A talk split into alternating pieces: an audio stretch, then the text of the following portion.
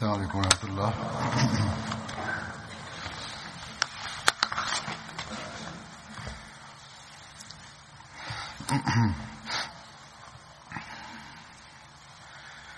أشهد أن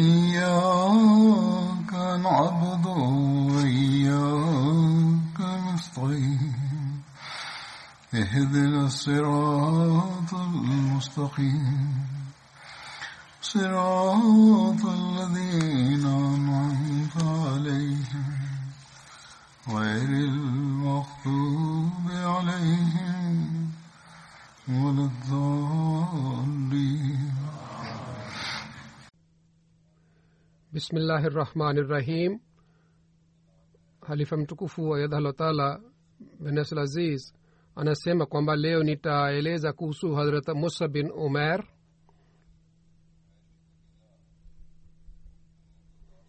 yeye alikuwa kutoka kabila la bani abdudar na lakabu yake ilikuwa abu abdullah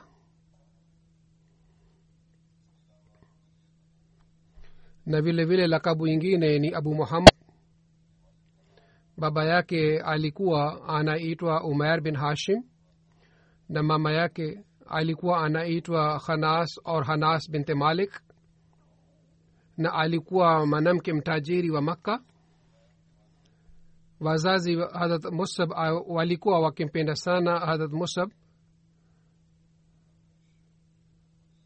mama yake alimlea vizuri sana na alimlea katika hali ya starehe na yeye alikuwa anwisha mawazi mazuri sana na vilevile vile musab alikuwa akitumia manukato mazuri.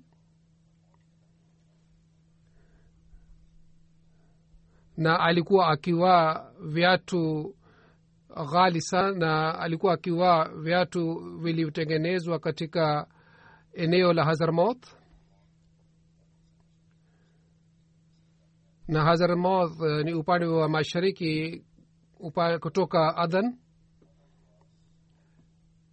kwa vyoyote hadha musab alikuwa akivaa mawazi mazuri na alikuwa akivaa viatu vizuri. Na mke wake alikuwa naitwa hamna binte haj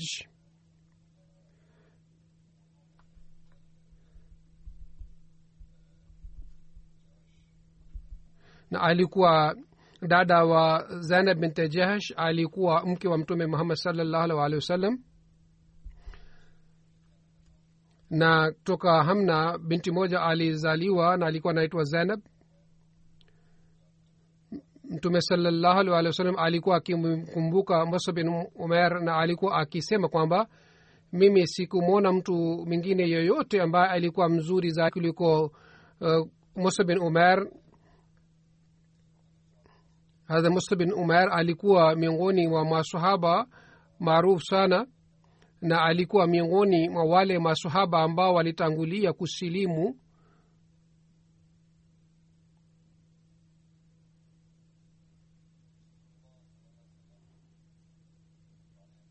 mtume salallahu alaihi waalihi alipokuwa akifanya mahubiri katika dari arkam wakati yule hadrat musab alipokea islam lakini mama yake kwa sababu ya upinzani wa watu alificha imani yake?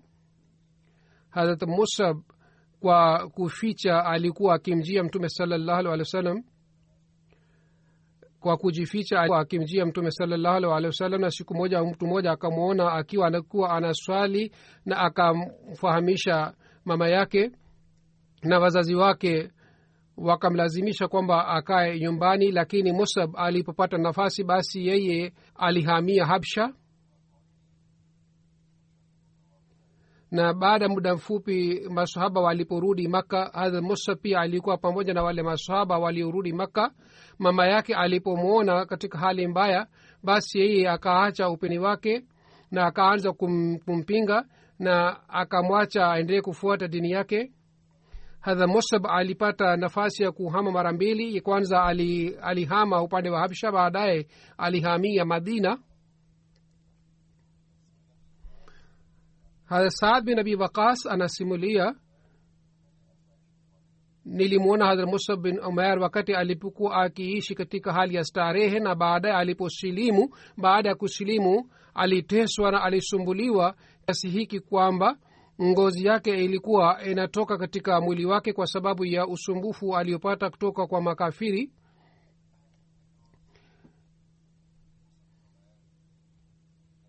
Siku moja musa bin umar raziallahu taala anhu alimjia mtume salallahu wasallam. Wakati mtume salallahu wasallam alikuwa amekaa pamoja na masahaba zake wakati yule alipokuja hadrat musab alikuwa amevaa mawazi ambayo yamechanika. Yaani zamani alikuwa akivaa mawazi mazuri sana lakini sasa baada ya kusilimu alikuwa amevaa mawazi ambayo yalikuwa yamechanika. Masahaba walimwona hadrat musabasi waka wakainamisha vichwa vyao kwa sababu walikuwa hawawezi kumsaidia musab. Hadha musab akaja na akamsalimia mtume salallahu alih waalihi wasallam akamjibu na akamsalimia na akamsifu hadha musab na kisha akasema alhamdulillah. Watu wa dunia wa, wanapenda dunia na wanaangukia dunia lakini mimi nimemuona musab wakati alipokuwa akiishi makka na alikuwa mtaji zaidi kushinda wengine wote na alikuwa mpendwa wa wazazi wake. Lakini kwa sababu ya mapenzi ya mungu na mtume wake yeye amepata hali hii kwamba amekosa starehe kila aina na ameacha starehe na ame ameacha starehe kila aina kwa ajili ya mwenyezi mungu. Hadrat saad bin wakas anasimulia kwamba mtume salallahu alih waalihi wasallam akamwona hadrat musa bin umer na akakumbuka hali yake alipokuwa akiishi katika starehe. Na basi akaanza kulia yaani mtume sasema akakumbuka namna gani alijitolea basi akaanza kulia harat ali anasimulia kwamba tulikuwa pamoja na mtume salallahu alih waalihi wasallam miskitini wakati yule harat musa bin umer akaja na wakati yule aliwaa shuka ambalo lilikuwa limechanika mtume sasema alipoona alipomwona musab basi mtume sasema akaanza kulia kwa kukumbuka hali yake ya zamani wakati alikuwa katika starehe. Na sasa kama eh, alimwona katika hali kisha mtume sasema akasema kwamba hali yenu itakuwaje wakati mmoja wenu yeye atavaa mawazi asubuhi na jioni pia yani asubuhi na jioni atabadilika atabadilisha mawazi yake yani utajiri wa aina hii utapatikana. Kisha akasema kwamba mbele yake sahani moja itawekwa na baadaye ataletewa sahani ingine yaani yeye ataletwa ata, atapewa chakula kizuri sana na vilevile vile vyombo vizuri sana hivyo ndivyo nyinyi mtatumia mpazia nzuri nyumbani kwenu kama pazia inawekwa juu ya nyumba ya mwenyezi mungu. Hazuru anasema kwamba hii ndiyo ni hali inayopatikana siku hizi au hali iliyopatikana baada baadaye wakati ushindi ulipopatikana wakati yule saba moja akamuuliza mtume saa salam kwamba je sisi tutakuwa katika hali nzuri ikiwa starehe hii inapatikana utajiri utakapopatikana? Je sisi tutakuwa katika hali nzuri na hatutafanya bidii na juhudi? Mtume salallah salam kwa kusikia swahili hili akasema kwamba hapana nyinyi nyinyi mko bora katika siku hizi nyinyi muko katika hali nzuri katika siku hili kuliko hali ambayo nimeeleza sasa hivi kwamba mtata utajiri katika sirat khatama nabiyin hadmirza bashir ahmad sahib ameeleza kuhusu uh, kuhusu tukio la habsha wakati masahaba walipohamia habsha kwamba masahaba kwa amri ya mtume salallahu alaihi waalihi wasallam katika mwezi wa rajab katika hijiria tano ya unabii walihamia habsha miongoni mwa hawa waliohamia habsha mmoja wao alikuwa hadrat musa bin umer hazmiza bishira masab anasema kwamba jambo hili ni jambo la ajabu kwamba hawa wale waliohamia wengi wao walikuwa wale ambao walikuwa matajiri zamani na walikuwa na uwezo zamani. Kwa kupitia tukio hili mambo mawili yanathibitika jambo la kwanza ni kwamba hata matajiri pia baada ya kusilimu walisumbuliwa na makafiri na jambo la pili ni kwamba watu wengine yani wanyonge na watumwa walikuwa na hali ya aina hii kwamba hata walikuwa hawana uwezo wa kuhama kutoka maka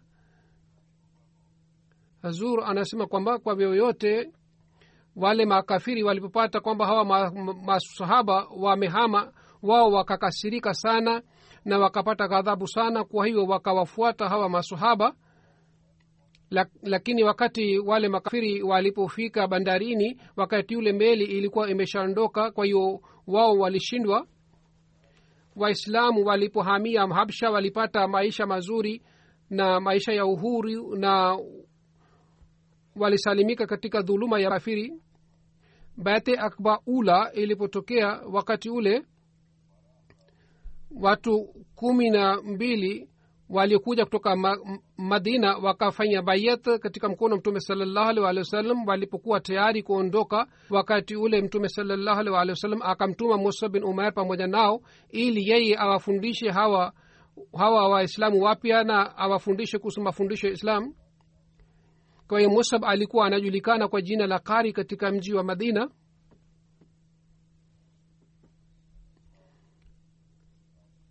yani alikuwa anajulikana kwa jina la mukri yani ni ustadh. Sawa na riwaya ingine watu wa aus na khadraj walimwomba mtume salallahu alih waalihi wasallam kwamba tupewe mtu ambaye atakayetufundisha qurani tukufu. Mtume saa salam akamtuma hadrat musa bin umer kwa ajili ya kuwafundisha qurani.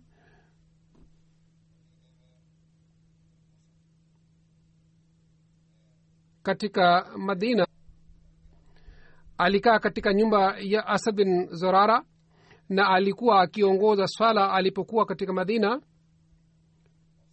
Hadrat musab kwa muda mrefu aliendelea kukaa katika nyumba ya asad bin zorara lakini baadaye akaanza kuishi katika nyumba ya hadrat saad bin muaz. Hadrat bara bin azib raziallah taala anhu anasimulia katika masahaba waliohamia. Wale masahaba waliotangulia moja wao alikuwa musa bin umer na ibni ume maktum. Hawa ni masahaba ambao waliotangulia na walihamia madina. Hawa masahaba wote wawili baada ya kufika madina wakaanza kutufundisha qurani tukufu baadaye. Amar raziallah taala anhu bela raziallah taala anhu na saad raziallah anhu hawa wote walihamia madina na harat umar bin khatab pia alikuja pamoja na masahaba ishirini. Baadaye mtume salallahu alih waalihi wasallam alihamia madina. Harat bara anasema mimi sikuwaona wenyeji wa madina katika hali ya furaha jinsi walipopata furaha, walipopata furaha wakati mtume saa salam alipohamia madina wakati ule watoto pia walikuwa wanasema kwamba wewe ni mtume mwenyezi mungu umetudai tumetujia tunakukaribisha katika sirat khatmanabiyin hazamiza bashir ahmad saheb kwa kueleza habari ya musa bin umer anasema wale watu waliosilimu katika dari arkam hawa walikuwa sabikin yani walitangulia kusilimu. Walikuwa hawa ya kwanza ni musa bin umer raziallah taala anhu aliyekuwa katika kabila la banu abdudar. Alikuwa mtu mwenye sura mzuri sana na alikuwa mtajiri sana na alikuwa mpendwa sana katika familia yake. Huyu ni kijana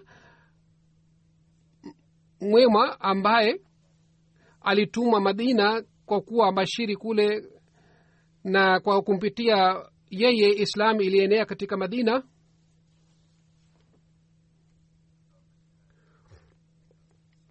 Kisha katika kitabu kingine imeandikwa kwamba musa bin umer alikuwa mtu wa kwanza katika madina ambaye aliongoza swala ya ijumaa baada ya kuhamia madina.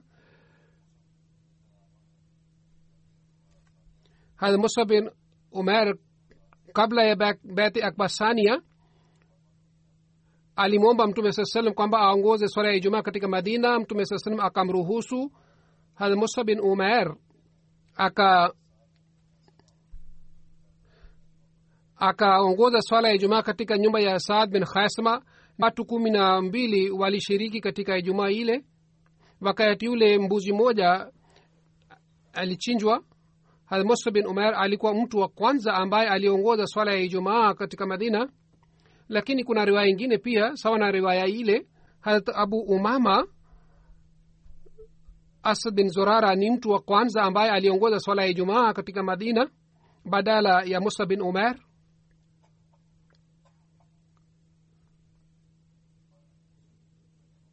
lakini kwa vyoyote musab alikuwa mbashiri wa kwanza aliyetumwa katika madina. Musab pamoja na asad bin zorara alikuwa akienda katika mitaa ya maanswar kwa ajili ya mahubiri na kwa kutia mahubiri yake maansar wengi walisilimu.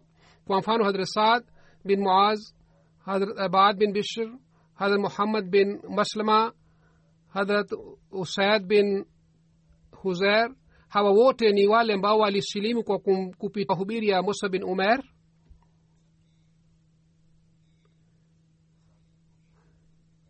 kwa kueleza juhudi yake ya mahubiri hadha mirza bashir ahmad saheb amesema katika kitabu chake ameandika wakati alipohama kutoka maka wale waislamu wapya kumi na mbili wakamwomba mtume saa salam kwamba mbashiri atumwe pamoja nasi ambaye atakayetufundisha mafundisho ya qurani tukufu na yeye atawahubiri watu kuwe mtume salallahu alwalihi wasallam akamtuma hadrat musa bin umair aliyekuwa mtu mwenye imani sana kutoka katika kabila la banu abdudhar wakati yule wabashiri walikuwa wakiitwa qari ukri kwa sababu wao walikuwa wakisoma quran tukufu na walikuwa wakifundisha quran.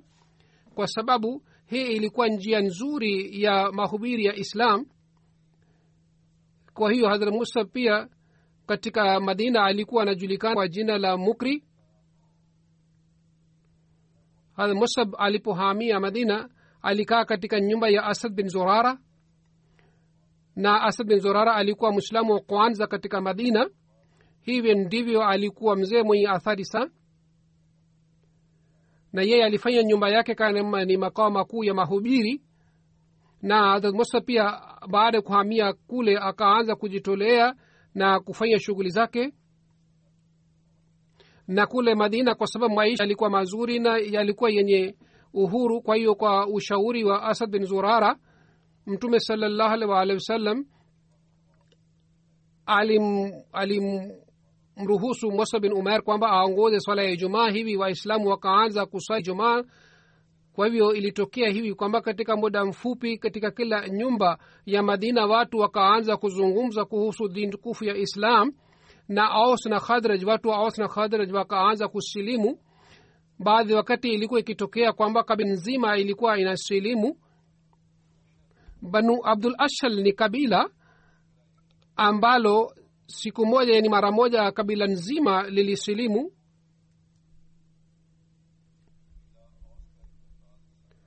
Na hawa walikuwa wenzao wa kabila la banu aus na kiongozi wao alikuwa anaitwa saad bin muaz. Alikuwa sio kiongozi wa kabila banu ashal bali alikuwa kiongozi wa kabila banu os wakati islam ilipojulikana katika madina wakati ule saad bin muaz hakupenda kitu hiki na akajaribu kuzuia islam na akaanza kupinga islam. Yani kabla ya kusilimu saad bin muaz alikuwa mpinzani wa hali ya juu. Lakini alikuwa rafiki wa asad bin zorara yani alikuwa jamaa wa asad bin zorara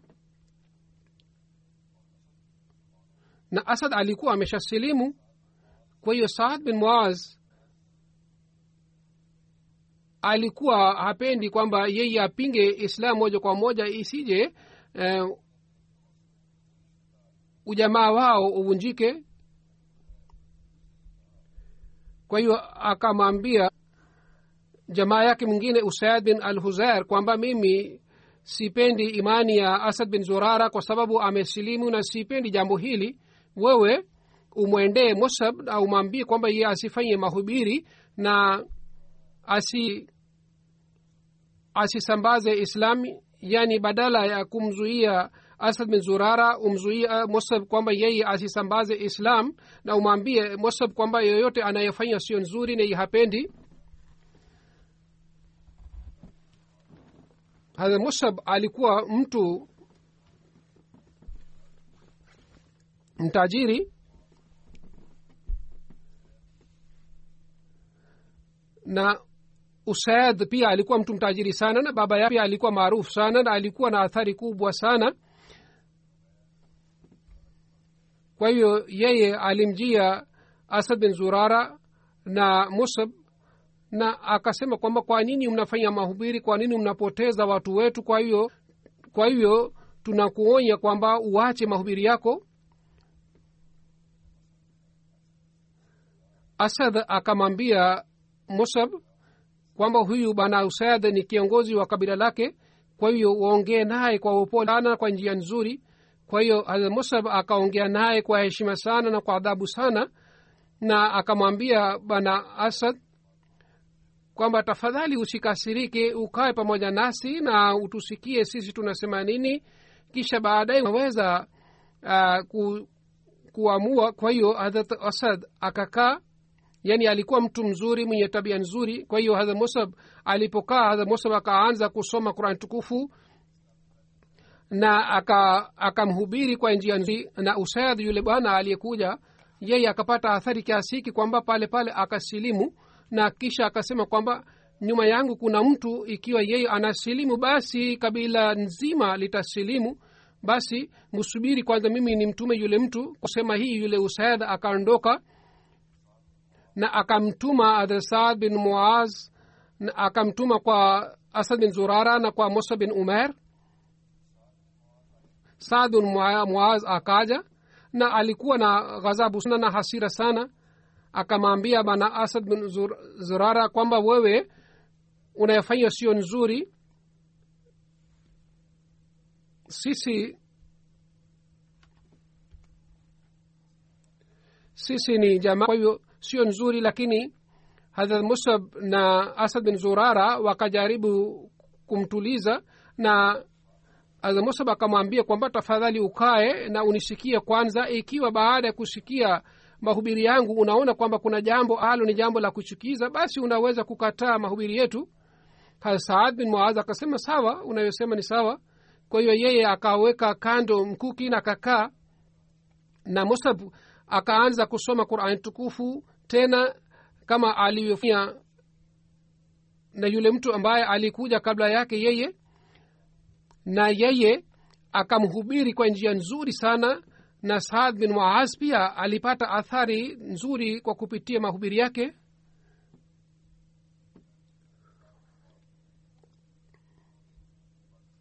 Yaani saad bin muaz pia akapata athari sana ya mahubiri yake kwa hiyo saad akatawadha na akatamka shahada. Kisha baadaye saad bin muaz na usaid awa wote wawili wakawaendea watu wao na watu wa kabila lao. Na hadha akawauliza watu wa kabila lake kwamba enyi bani abdul ashal mnaonaje hali yangu ikoje?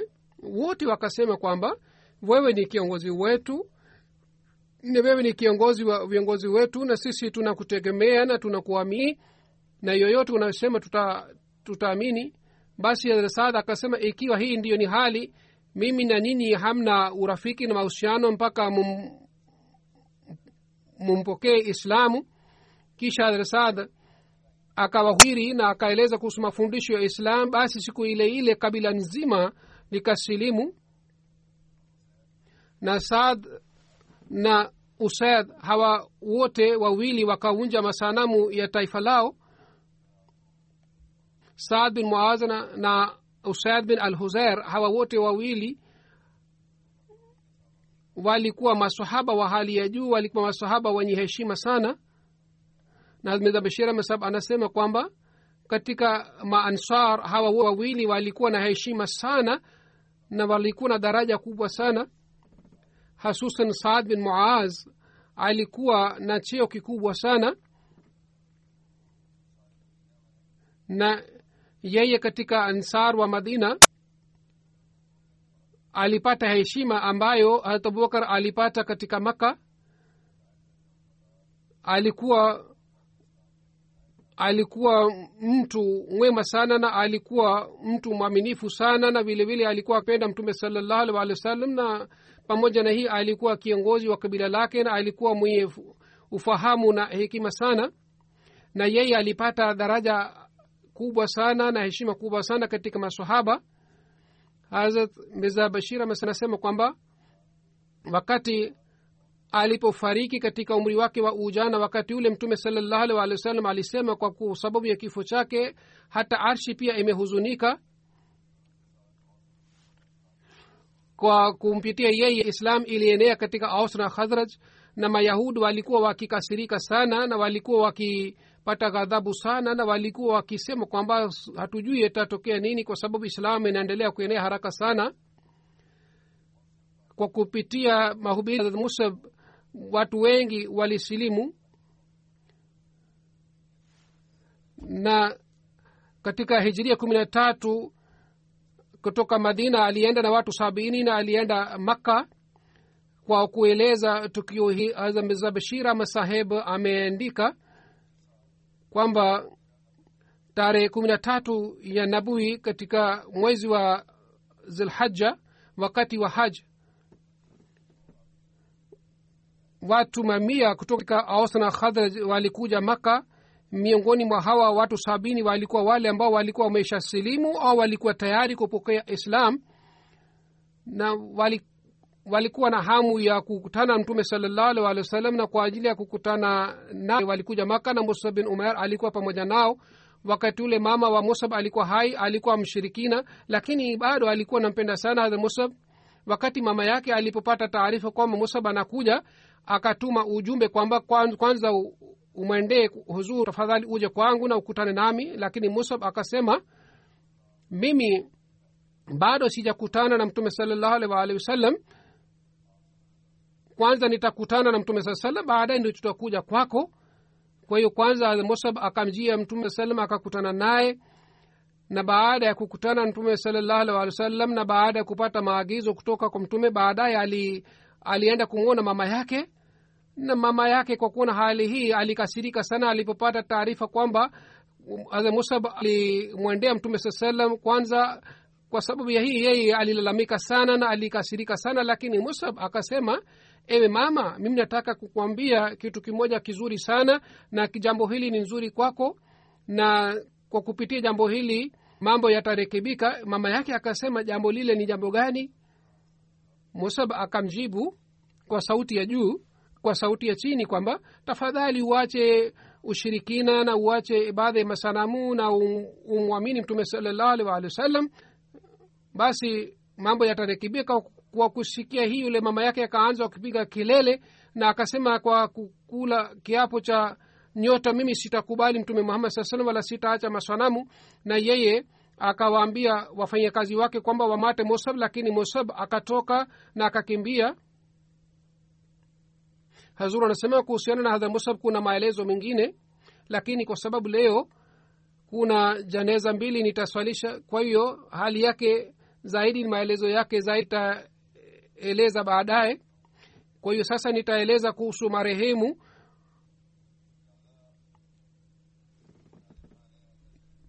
Jeneza ya kwanza ni malak munawar ahmad javed saheb aliyekuwa mtoto wa malak muzaffar ahmad saheb. Tarehe ishirini na mbili ya februari katika umri wa miaka themani nne amefariki. Ina lillahi wa inalahi rajiun. Alikuwa na maradhi ya liver na siku kumi alilazwa hospitalini na hatimaye aliaga dunia. Marehemu alikuwa musi ameacha mke na watoto wa kiume wanne na mabinti wawili.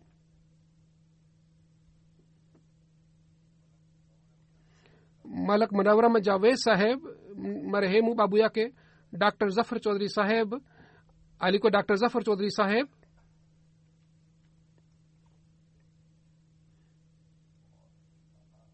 na babu yake upande wa mama.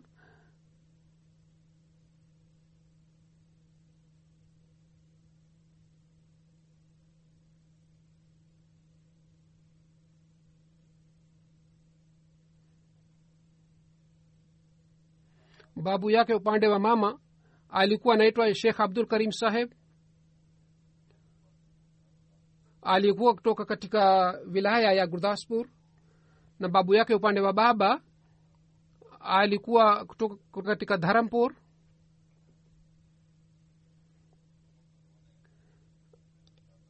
Nani hawa wazee wote wawili walifanya baiyati ya sainam alah salatu wassalam na walikuwa masahaba wa sainam alah salatu wassalam malak manawar javed saheb alimoa salma javed katika sitini na nane. Alikuwa binti wa sufi ahmajan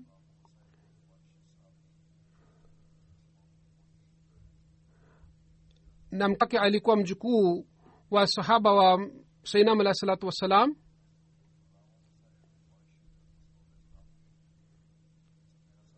Na babu yake ghulam muhammad saheb alikuwa miongoni wa masahaba mia tatu na kumi na tatu wa sainam alahi salatu wassalam. Kwa hivyo mababu wa mke wake na mababu wa marehemu wote walikuwa masahaba wa sainam alahi salatu wassalam kuhusu kujitolea kwa maisha yake malak saheb alisema wakati fulani kwamba mimi nilipata hamu ya kutoa wakfu maisha yangu wakati elfu moja mia tisa themanini na mbili nilikuja kushiriki ishtimana nilikuwa nasikia hutuba ya halifa watatu halifa mtukufu katika hutuba yake alieleza umuhimu wa wakfu na alisema katika hutuba yake kwamba je nyinyi hamtaki kwamba kwamba nyinyi mimi nyinyi muage hii katika hali ya vakfu anasema kwa kupitia maneno haya nilipata athari sana na nilikaanza kufikiri kwamba je naweza kutoa maisha yangu wakfu? Kwa hiyo baadaye akajitolea aka maisha yake kwa ajili ya vakfu na tarehe kumi wa august elfu moja mia tisa themanini na tatu alimwandikia barua halifa wanne kwamba anataka kutoa vakfu maisha yake halifa wanne akapokea wakfu yake tarehe kumi na nane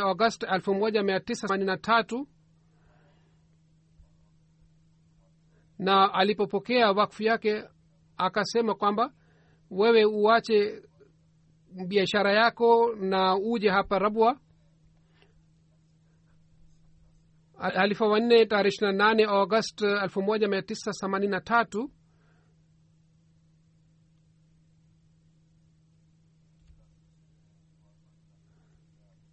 alim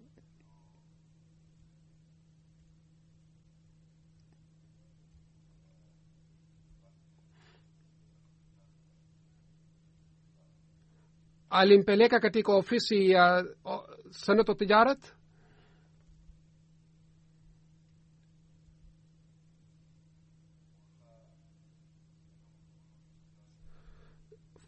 Tarehe mosi wa oktobar 1983 akaanza kutoa huduma zake katika ofisi ya sanata tijarat.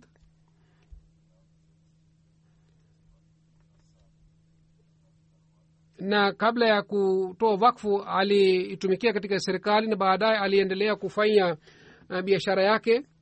Aliwahi kuwa manager wa review of religions 87 mpaka 216 aliwahi kuwa naib nazir daruziafat? Elfu moja mia tisa na tisini alikuwa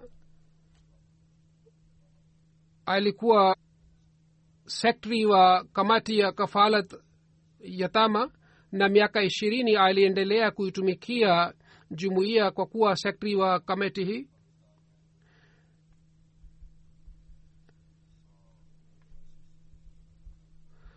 sitini na nane hadi sabini katika khudamul ahmadia aliwahi kuwa qaid zila na qaid wa mkoa na aliye kutumikia jumuiya hivi takriban miaka kumi. themanini na nne mpaka elfu mbili kumi na nne alitumikia jumuiya katika idara ya ansarullah kwa kuwa kaida ishaat na vilevile vile aliwahi kuwa naib sadr ansarullah wa pakistan na aliendelea kuitumikia kuwa naib sadr kwa miaka mitano. Wakati alipokuwa akifanya kazi katika serikali alieleza tukio lililotokea wakati ule akasema akaeleza kwamba wakati nilipokuwa nafanya kazi serikalini nilikuwa na kiongozi wangu alikuwa mdui wa jumuiya na yeye alikuwa akileta mashehe na mamula wajadili nami. Siku moja akaleta shekhe moja alikuwa maarufu sana nikaanza kujadili naye.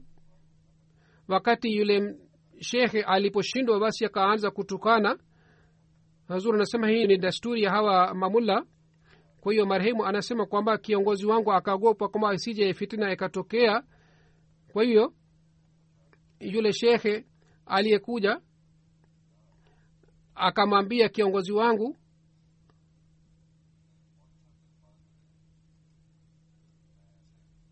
zur anasema maneno aliyotumia yule shekhe ni ni maneno yanathibitisha kwamba wa, wanajumuia wamenyega mahusiano mazuri na mwenyezi mungu. Yule shekhe akamwambia kiongozi wangu kwamba hawa wanajumuia wamedhulumu juu ya kitabu cha mwenyezi mungu kiasi hiki kwamba mwenyezi mungu angewangamiza. ange yaani hawa wanajumuia wamedhulumu juu ya kurani tukufu mtume muhammad saa salam mungu angewangamiza lakini hawa hawakuangamizwa na mwenyezi mungu wanasalimika kwa sababu ya hii kwamba hawa wanajumuia wanalia sana katika sala zao ndiyo maana mwenyezi mungu hawaangamizi. Malaks anasema nikamwambia yule shekhe kwamba tafadhali uniandikie maneno haya. Akasema kwa nini nikuandikie? Akasema ikiwa mimi nikikuandikia maneno haya kesho utachapa katika gazeti. Hazur anasema kwamba hawa yule shekhe akalazimika kuamini kwamba wanajumuia wanalia sana na kulia kwao mwenyezimungu anapokea na mungu anapokea maombi yao. Licha ya kuwa na hali kwamba wana wanakuwa ni wapinzani hawa ni wapinzani wetu lakini wanaamini kwamba mungu anapokea maombi yetu mwenyezi mungu awaongoze na mwenyezi mungu awaokoe watu wa kawaida kutoka katika dhuluma ya hawa mashehe. Usama azr saheb ambaye ni mwawin nazar daruzafat anasema kwamba marehemu malak munawar javed saheb alikuwa na sifa chungu mzima nzuri. Usiku alikuwa akija daruziafat na alikuwa aki kazi ya wafanyakazi na alikuwa akiwapatia wafanyakazi maagizo na wafanyakazi wote alikuwa ametendewa vizuri na marehemu na marehemu alikuwa akiwasaidia hawa wafanyakazi. Ni mtoto wake mkwe anasema kwamba siku moja marehemu malak saheb akasema hazur anasema kwamba yule mtoto mkwe anasema kwamba marehemu alikuwa akitukumbusha kuhusu sala na vile vile kuhusu kuhusu vitendo vizuri. Siku moja marehemu akaniambia kwa kwamba mimi kwa sababu nimestaafu kwa hiyo mimi nitapunguza michango yangu. Kwa hiyo nikaweka orodha ya michango yote na nikalala na usiku nikaona katika ndoto mungu amenijia na katika ndoto mungu akasema kwamba mimi ni mungu wa ulimwengu nimesikia kwamba umepunguza michango yako. Njo nikutembeze ulimwengu. Kwa hiyo mwenyezi mungu akanionyesha mbonde na mimea na vile bustani. Na mungu akasema kwamba wakati mimi ni ninao uwezo juu ya vitu hivi vyote wewe kwa nini una wasiwasi nika anasema nikasikia maneno haya na nikaamka kwa hiyo nikabadilisha uamuzi wangu na nikasema nitaendelea kutoa michango kama nilikuwa natoa zamani. Mke wake anaeleza mke wa marehemu anaeleza kwamba wakati marehemu alipokuwa akifanya biashara wakati ule alikuwa akiweka fedha kubwa sana mfukoni na alikuwa akitoka nje na alikuwa akisema nikipata mtu yeyote ambaye anahitaji msaada nitamsaidia.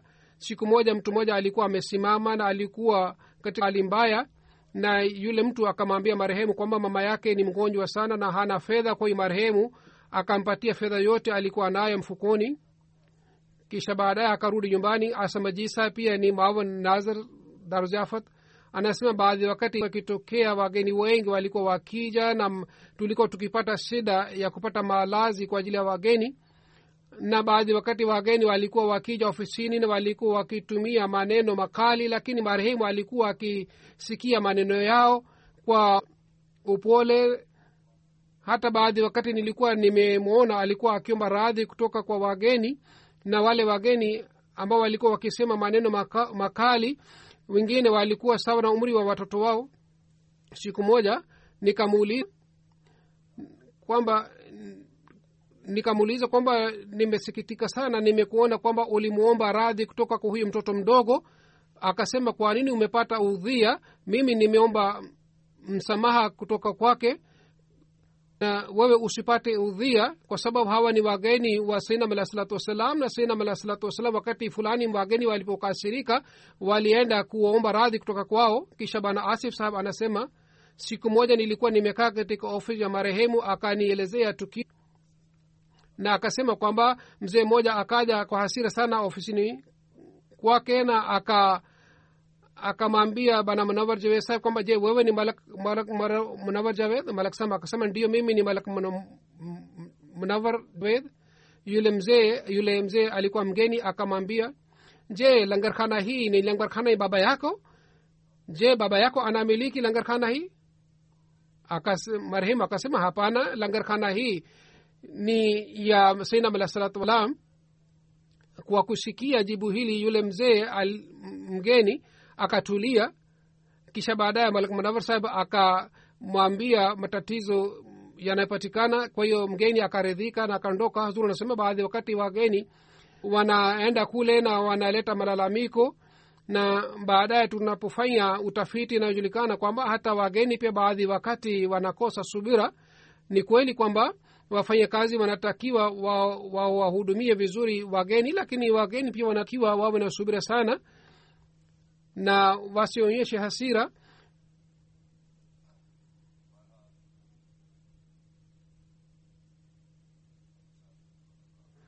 Zuru anasema kwamba malak saheb alitekeleza wajibu na hali ya wakf na wakati nilipokuwa nazir ya ala nilikuwa nazir wa jami uh, daruziafan alikuwa naib nazar na mimi nilimshuhudia kwamba alikuwa na moyo sana wa kuitumikia na alikuwa akisema kweli na alikuwa haogopi kusema kweli ingawa alikuwa naibu wangu lakini hata kama yeye alipokuwa akiona kwamba kitu fulani ni nzuri kwa ajili ya jumuiya na nilisema kitu kingine kinyume na maoni yake yeye alikuwa akinipatia ushauri kinyume na ushauri wangu.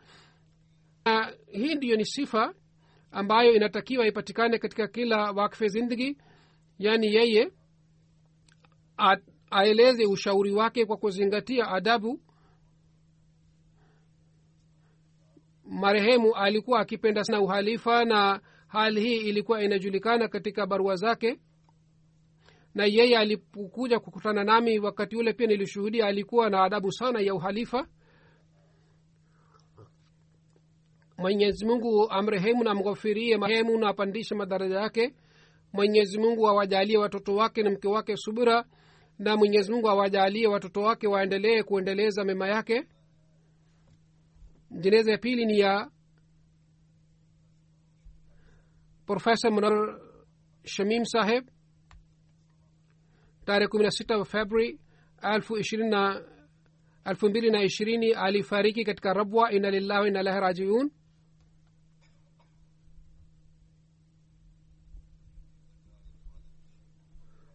Baba yake alikuwa shekh mahbub ahmad saheb alikuwa profesa katika ti college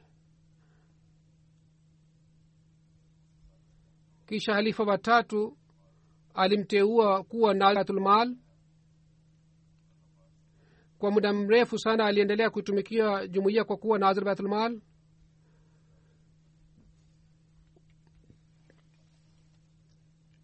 shamim khalid saheb alikuwa mtoto mkubwa wa shekh mahbub saheb.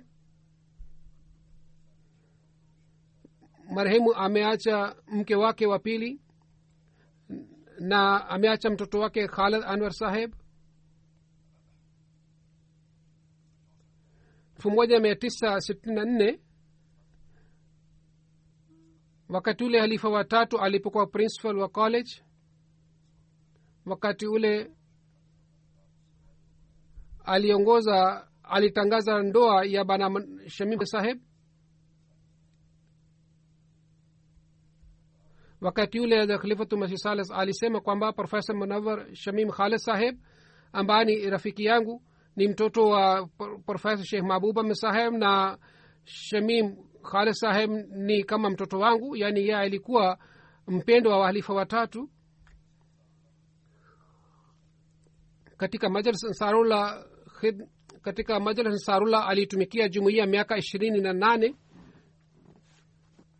Na aliendelea kuwa profesa katika ti college na baadaye serikali iliponyanganya college yetu baadaye pia aliendelea kuwa profesa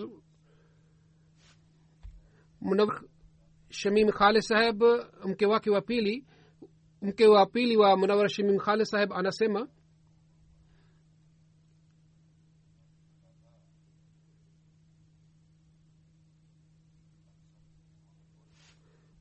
babu yake mauli farzand ali saheb aliwahi kuwa imam masjid wa london aliwahi kuwa nazir baitulmal mke wake wa pili anasema kwamba mnawar shamim khale saheb alikuwa na sifa chungu mzima na sifa ya kwanza ni kwamba alikuwa akimpenda halifa sana na alikuwa akimtii sana na alikuwa akisikiliza hutuba zote kwa makini sana alikuwa mswaliaji wa juu na alikuwa akifunga saumu na alikuwa akiswali tahajad alipokuwa mgonjwa alikuwa hawezi kwenda msikitini kwa hiyo alikuwa akisikitika sana na alikuwa akilia kwamba ye hawezi kwenda msikitini kwa sababu ya maradhi. Wakati alipokuwa mgonjwa alionyesha subira sana. Yeye hakuleta malalamiko. Alam, alikuwa akisema alhamdulillah daima dawamu alikuwa akifanya juhudi sana na alikuwa akifanya bidii sana bila ku, kuambia watu na alikuwa mtu mwema sana. Wakati alipokuwa mtaalam alipokuwa mwalimu kule katika college mimi nilikuwa mwanafunzi wake. Na baadaye nilipokuwa nazari ala alikuwa alikuwa akiniheshimu sana wala hakudhihirisha wala hakuonyesha kwamba mimi nilikuwa mwanafunzi wake alikuwa alikuwa akifuata nidhamu ya jumuiya na alikuwa akifuata amri zote za uhalifa? Nilipoteuliwa nilipochaguliwa kuwa halifa hata baadaye pia alikuwa mtiifu hali ya juu. Mwenyezi mungu amrehemu na amghafirie na mwenyezi mungu ampatie nafasi pamoja na wapendwa wake na mwenyezi mungu aija yake iweze kuendeleza mema yake. Huzuru anasema baada ya swala ya ijumaa nitaswalisha jeneza ghaibu hawa wote wawili insha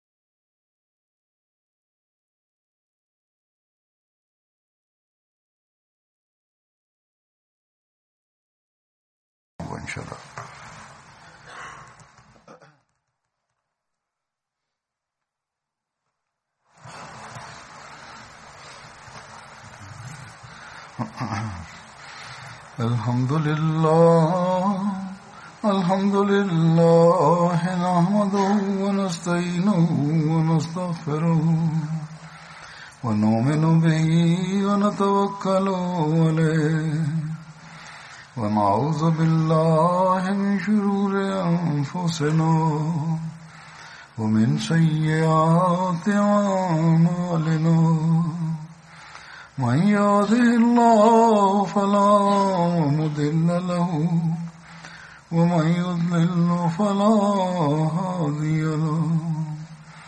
ونشهد أن لا إله إلا الله ونشهد أن محمدا عبده ورسوله.